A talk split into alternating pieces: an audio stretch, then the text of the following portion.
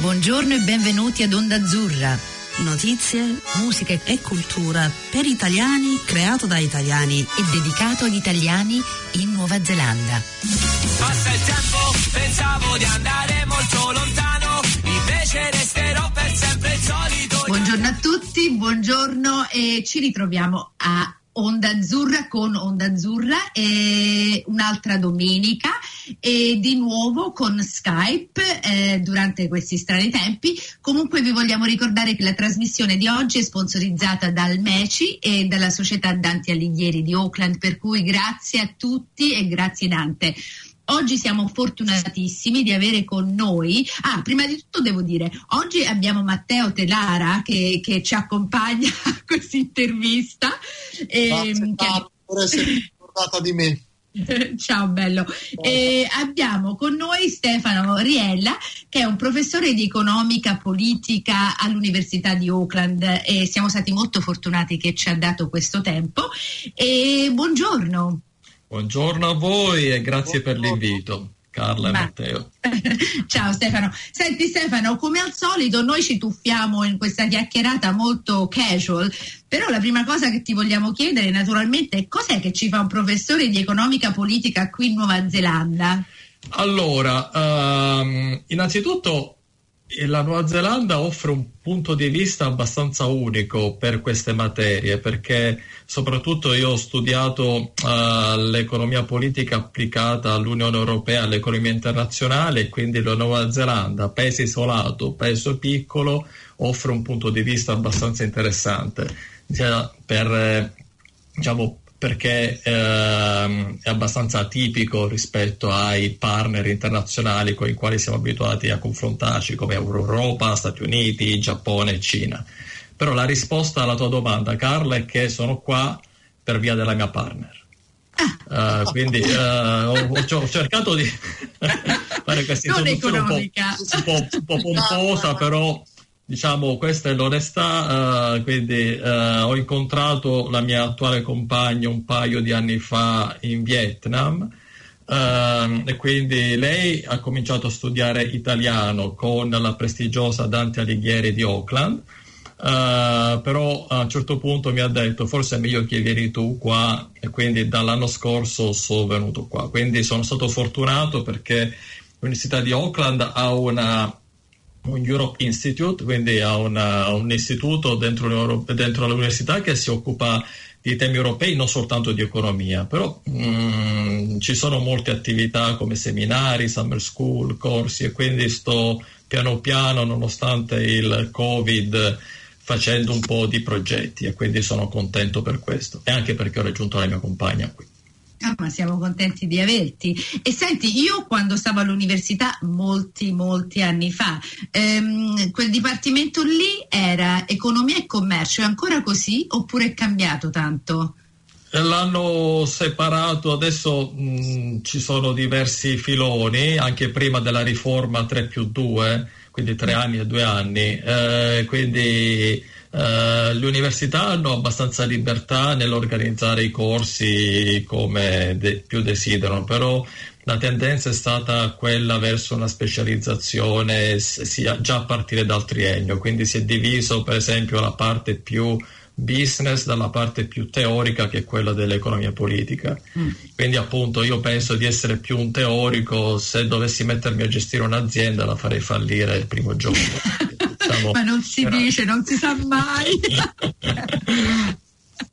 Senti, allora un anno, però che anno interessante, cioè sei venuto qui per trovare la tua compagna, lavori in Nuova Zelanda o all'università, che poi è un'università abbastanza prestigiosa, e poi tutto a un tratto ti trovi con questo Covid, che andiamo tutti in lockdown, eccetera. Deve essere anche uh, super interessante per te tutto questo che sta succedendo, no? Perché ha un effetto così... Ehm, intenso non solo all'economia nostra, cioè l'economia della Nuova Zelanda, ma europea e il resto del mondo, per cui tempi interessanti. Uh, sì, d- devo dire la verità, riflettendo un po', cioè adottando un punto di vista cinico, uh, quindi quello del, uh, dello studioso, cioè, sì, che poi come tutti siamo osservatori, cioè, dire studioso un po' pomposo, però è quello che siamo alla fine.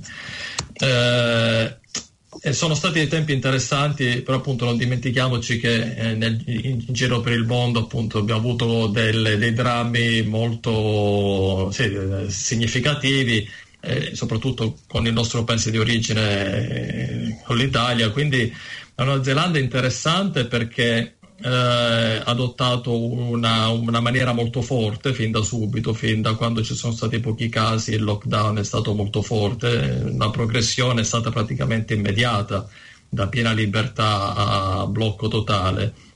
E, e, poi appunto però abbiamo avuto la fortuna che questa restrizione molto forte ci ha portato ad essere stato il primo paese che praticamente ha allentato tutti i vincoli. Quindi oggi viviamo nel, appunto nel, in una sorta di, uh, di mondi paralleli se ci confrontiamo con gli altri paesi, quindi noi siamo in libertà assoluta però completamente sigillati con il resto del mondo, mentre negli altri paesi diciamo, hanno, sono stati allentati i vincoli per via dell'estate, eh, però appunto, leggendo i giornali sì, ci sono ancora molti casi ecco, in, per il mondo. Mm. Sì, infatti sono, sono, tempi stranissimi, però super interessanti. E senti, eh, quando tu dici che la, la, Nuova Zelanda è un paese particolare e speciale, è il fatto che noi siamo un'isola e in più siamo così pochi, per cui siamo un po' un testing ground, come si dice in inglese, per il resto del mondo. Non so, e no, so molto poco dell'economica, però eh, non so se noi diventiamo un paese che siamo un po' un test per altri paesi, anche per eh, l'Europa, eccetera. Eh, com- come la vedi tu questa cosa? Ma uh, nel lungo periodo non possiamo sopravvivere chiusi. Eh, questo, diciamo, la Nuova Zelanda è un paese piccolo, però quando parliamo poi di queste pandemie la geografia si riduce alle, alle bolle, quindi la necessità di, di, tenere isolate il più possibile le, le, persone che sono gli agenti di trasmissione, quindi dal punto di vista umano la geografia non è importante, dal punto di vista e- economico invece la, la, Nuova Zelanda ha la particolarità di essere molto uh, esposta all'esterno per il turismo e per l'education, soprattutto con molti paesi asiatici. Quindi eh, se il, le restrizioni, se la libertà interna eh, e ha dall'altra parte la, la, necessità di avere le restrizioni verso il resto del mondo, questo può essere penalizzante per un'economia piccola che ha bisogno del resto del mondo. Sto parlando di servizi umani, quindi appunto il turismo e l'educazione è basata su uomini e quindi se ci sono restrizioni su quel fronte quello può essere un problema. Ecco. Va bene l'agricoltura, va bene il settore latterio-caseario, eh, la, la, carne, però ecco, bisogna, la, il paese deve puntare su qualcosa di più ad alto valore aggiunto, come appunto l'educazione e il turismo.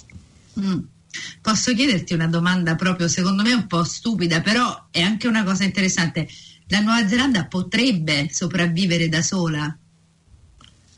Uh, allora, No, dal punto di vista economico, eh. sì, però parliamo di qualità della vita. Alla ah, fine, okay. eh, la, anche per questione di, di come è composta la popolazione neozelandese, come provenienze, come noi ne siamo la dimostrazione palese. Cioè, noi eh, abbiamo necessità di integrarci con il resto del mondo. Eh, per carità, la sopravvivenza sì, però torniamo, penso, all'età della pietra. E internet ci può aiutare, ovviamente, perché. Eh, stiamo utilizzando Skype, abbiamo familiarizzato con Zoom e altre piattaforme, WhatsApp, quindi tutto questo sicuramente aiuterebbe a sopravvivere in isolamento, ma non, non è la stessa cosa. no, Vai, mi sembrava, cioè, mentre parlavi dicevo, ma chissà se ce la, ce la faremo da soli. Comunque, no, vabbè, su, a, a, un certo punto dovrà cambiare tutto. E secondo te, vabbè, eh, sono cattiva se ti... Mi domando se esista nel mondo un paese che ce la può fare da solo a questi punti, in generale in economia. No? Rimane Ma- il problema della qualità della vita, senza dubbio. Ah. Mi pare che dipenda dagli altri. Di economia, come ti ho detto, me ne intendo quanto eh, di, me ne possa intendere di fisica quantistica, quindi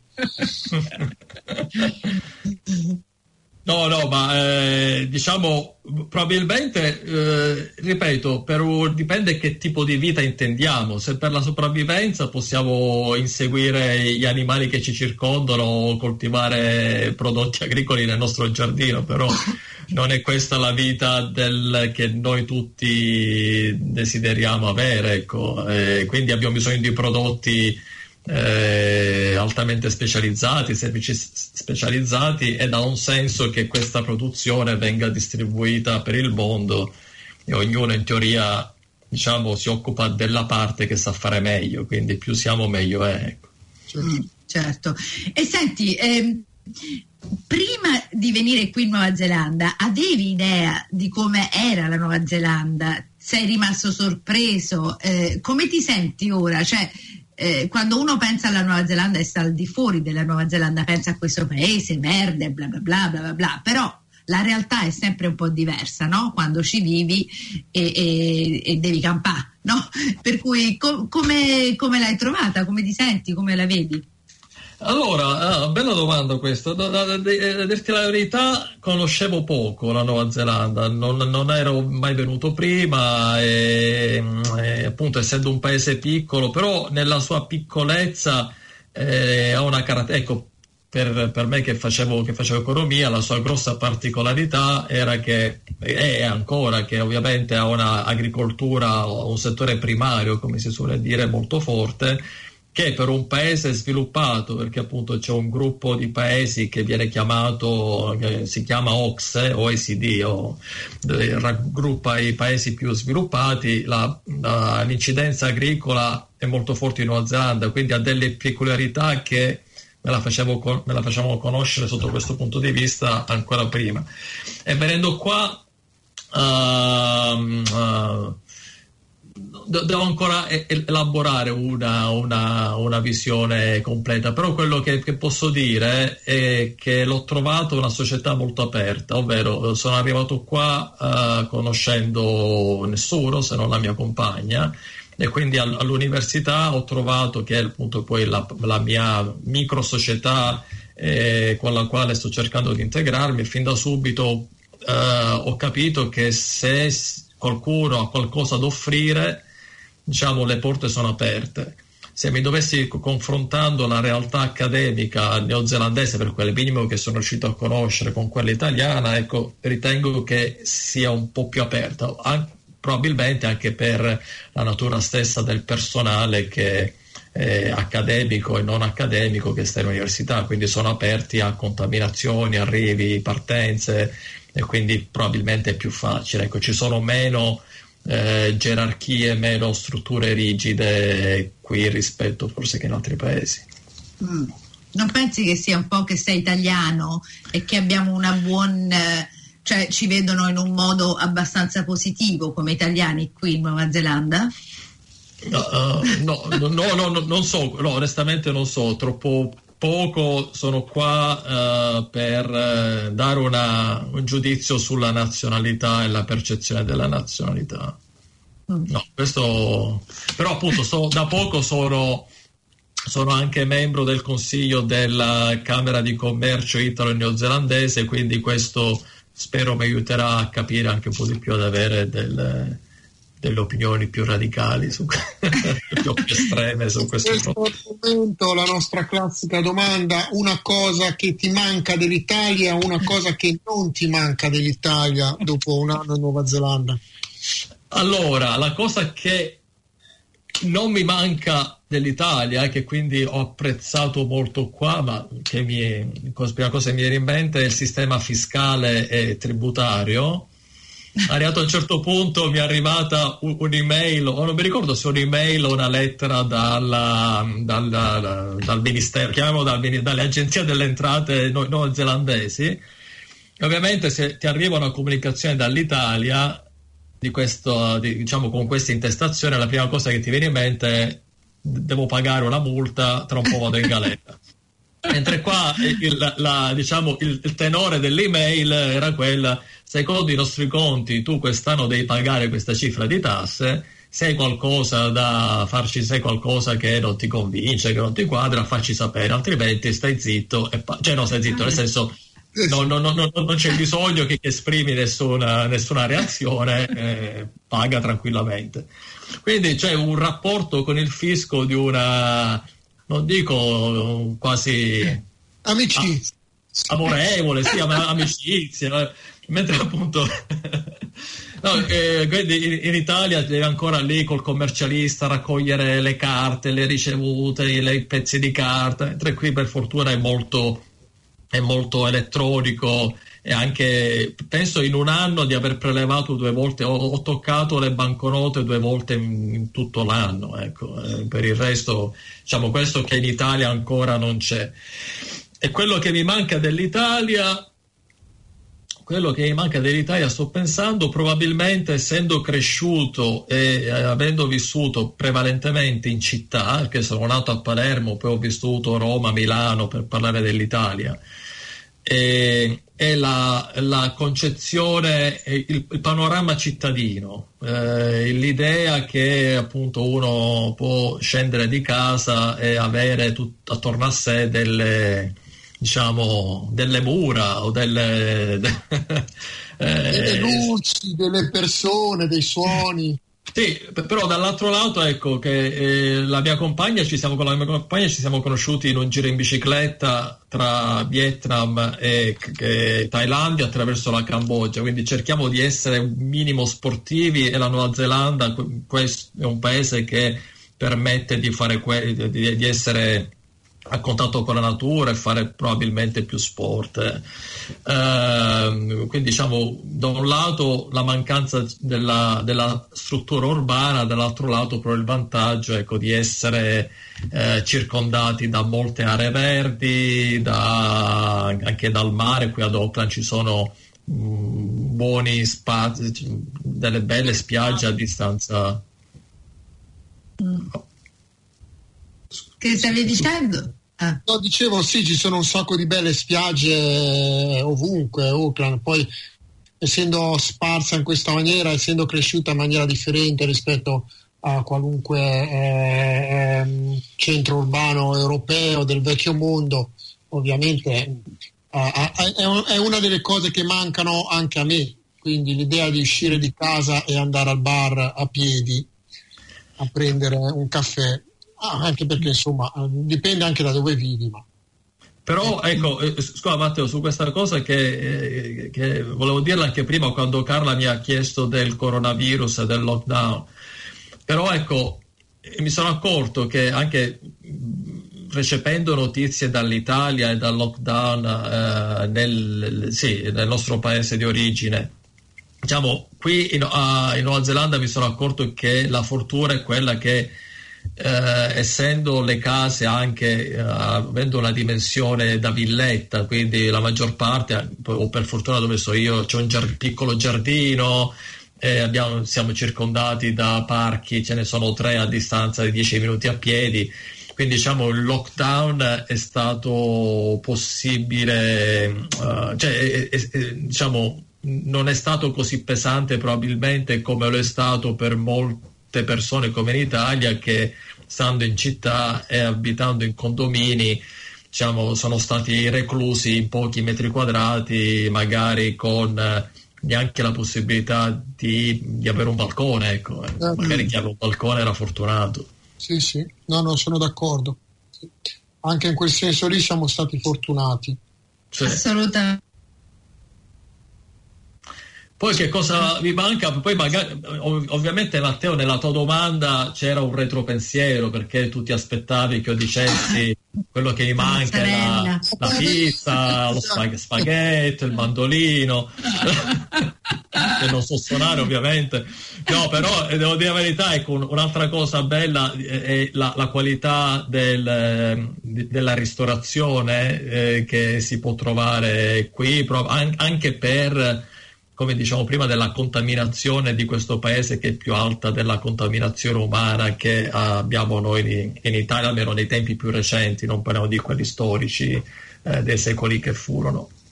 Eh, quindi diciamo la, la, presenza c'è probabilmente ricchezza e qualità anche sul cibo italiano, quindi diciamo quando sento necessità riesco a trovare dei posti dove riesco a rifugiarmi. Ecco.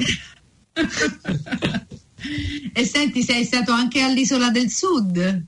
Non ancora, uh, perché richiede. Eh, appena sono arrivato ho comprato un minivan, un piccolo ah. minivan che permette comunque di, uh, di, dormire, è un self-contained, quindi si può girare. Quindi ho capito che quello è lo, lo strumento principe per il turismo del luogo. Quindi per andare nella nell'isola del sud richiede un po' più di tempo. Però nel, nel, um, avevo un viaggio prenotato in Europa uh, tra giugno e luglio, non potendolo fare, allora siamo stati in giro col minivan per l'isola del nord. Quindi sull'isola del nord sono preparatissimo. Bravo, devi andare all'isola del sud. L'isola del sud ancora. Sai, la, la cosa che cioè io ci sono stata un miliardo di volte, però ci sono stata due settimane fa e ogni volta che vado lì mi rendo conto di come noi pensiamo, cioè come noi che viviamo a Auckland, vediamo la Nuova Zelanda. È così diverso perché l'isola del sud è un altro paese completamente. Cioè montagne, fiumi, non è come l'isola del nord che siamo più mare, piatti, l'isola del sud è ancora eh, cioè non è colonizzata come l'isola del nord, è veramente una cosa spettacolare. Tu, Matteo, ci sei stato tanto? Sono stato, sono stato, sì, l'ho girata anche io lungo e largo. Il problema che ho con l'isola del sud, eh, io che um, uh, diciamo che amo molto il caldo. uh, l'ultima volta che sono stato all'isola del sud era in estate, ma uh, ho, sono impattato in uh, più o meno due settimane di, di condizioni variabili, ma molto suggestivo, il paesaggio molto suggestivo, anche uh, Milford Sound, tutta la zona alpina, um, soprattutto dopo il passaggio anche, o con anche il brutto tempo, dopo il passaggio di tempeste, l'impressione che ho avuto quella di, eh, di, eh, avere, di, essere entrato a Jurassic Park, per farti un esempio. No? Esatto. L'impatto, l'impatto, naturale è molto forte. Ehm, però ho anche bisogno di uh, girare in calzoncini, canottiera e ciabatte e spesso l'isola del sud non mi ha permesso di... Eh, no, uh, è molto no. bella a me è piaciuta molto, eh, senza dubbio dal punto di vista del paesaggio naturale eh, non ha rivali, con, cioè non, l'isola del nord non può competere, sì, hai ragione. Specialmente per Stefano che sei un ciclista, oh. se vai giù, cioè sei un ciclista sì, Stefano, sì, vero? Sì, ah, eh, l'amerai perché ci sono dei posti proprio da, da sogno ed è veramente Jurassic Park, sei stato proprio io penso Carla, che dovresti farti assumere dal, dal, dal, Ministero del Turismo perché stai promuovendo l'isola del Sud in una maniera. No, perché è fresco nella mente, cioè, mi sono fatto una bella sciata e mentre stavo lì ah. continuavo, a dire, continuavo a dire come siamo fortunati noi in Nuova Zelanda che circoliamo, che siamo, cioè, siamo ancora abbastanza liberi e cioè, ha avuto un grande impatto. Cioè, direi completamente libero. Sono stato in piscina col bimbo a eh, Snow Planet. Per ora eh, siamo tornati alla normalità da quel punto di vista.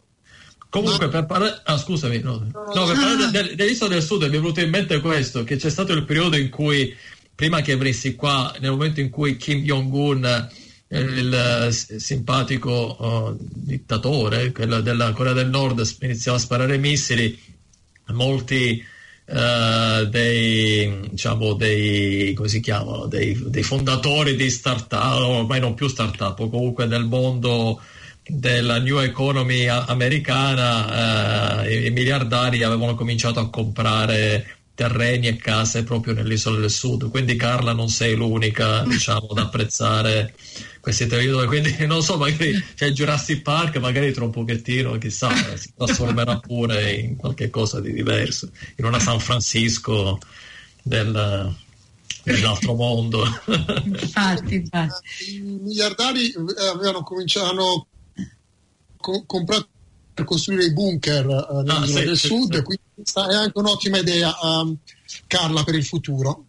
Ok, ora mi organizzo e chiamo a Stefano con, con, un progetto, poi tu mi puoi dire se è economically viable, come si dice in inglese. Ah, per il bunker? Ah, ma quella, si parla, quella è, è gioco la sopravvivenza, quindi a quel punto tutto è viable. Nel senso. Eh, giusto, giusto. Ok, ora mi metto sotto e faccio... Senti, eh, abbiamo pochissimo tempo, infatti solo tre minuti, però eh, progetti per il futuro università oppure anche, anche personali? Stefano? No, per fortuna, diciamo, per il futuro l'università sta offrendo, stiamo rimettendo in pista uh, corsi, progetti di ricerca, quindi da quel, quel, punto di vista devo soltanto fare pace col calendario ed evitare di accumulare con un senso di horror vacui progetti su progetti che poi non riuscirò mai a portare avanti. Quindi ma diciamo la, la, cosa più challenging come è quella che, visto che ho parlato di, cicli, di bicicletta, vorrei fare il giro del lago, del lago di Taupo, c'è una, una gara, un race, ma però non, non ho intenzione di fare eh, una competizione, però a metà novembre ci sarà questo giro, quindi penso che più del lavoro sarà questa la sfida più importante per i prossimi mesi, riuscire ad arrivare vivo. È bellissimo. A traguardo l'amerai perché il, il, l'intero lago è super interessante e super variato. Io, io nuoto, uh, ogni gennaio faccio delle gare di nuoto a Taupo ed è veramente un posto fantastico, è un paradiso, l'amerai.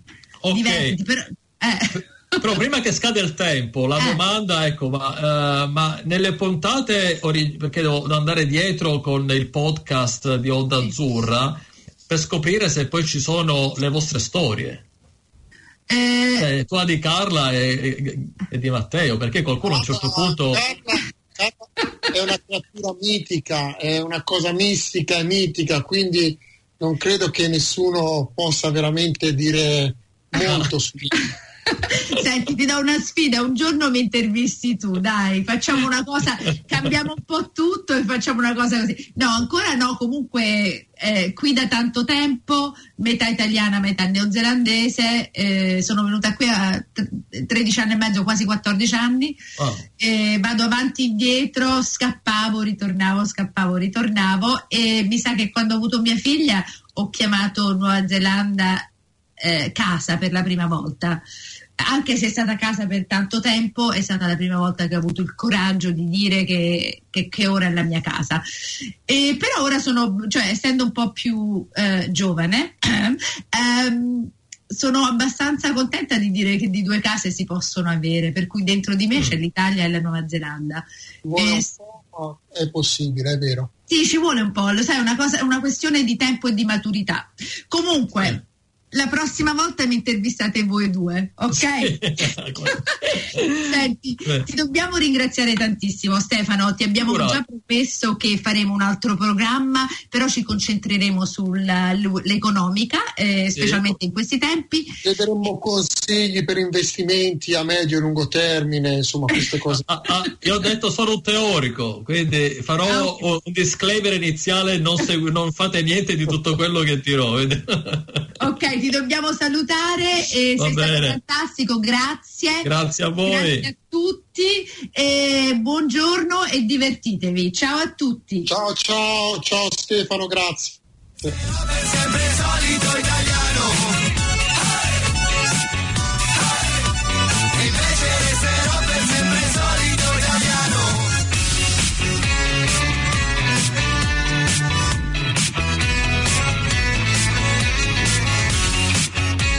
Azzurra ogni domenica alle 11.20 di mattina oppure online a qualsiasi ora su planetaudio.org.nz barra Onda Azzurra.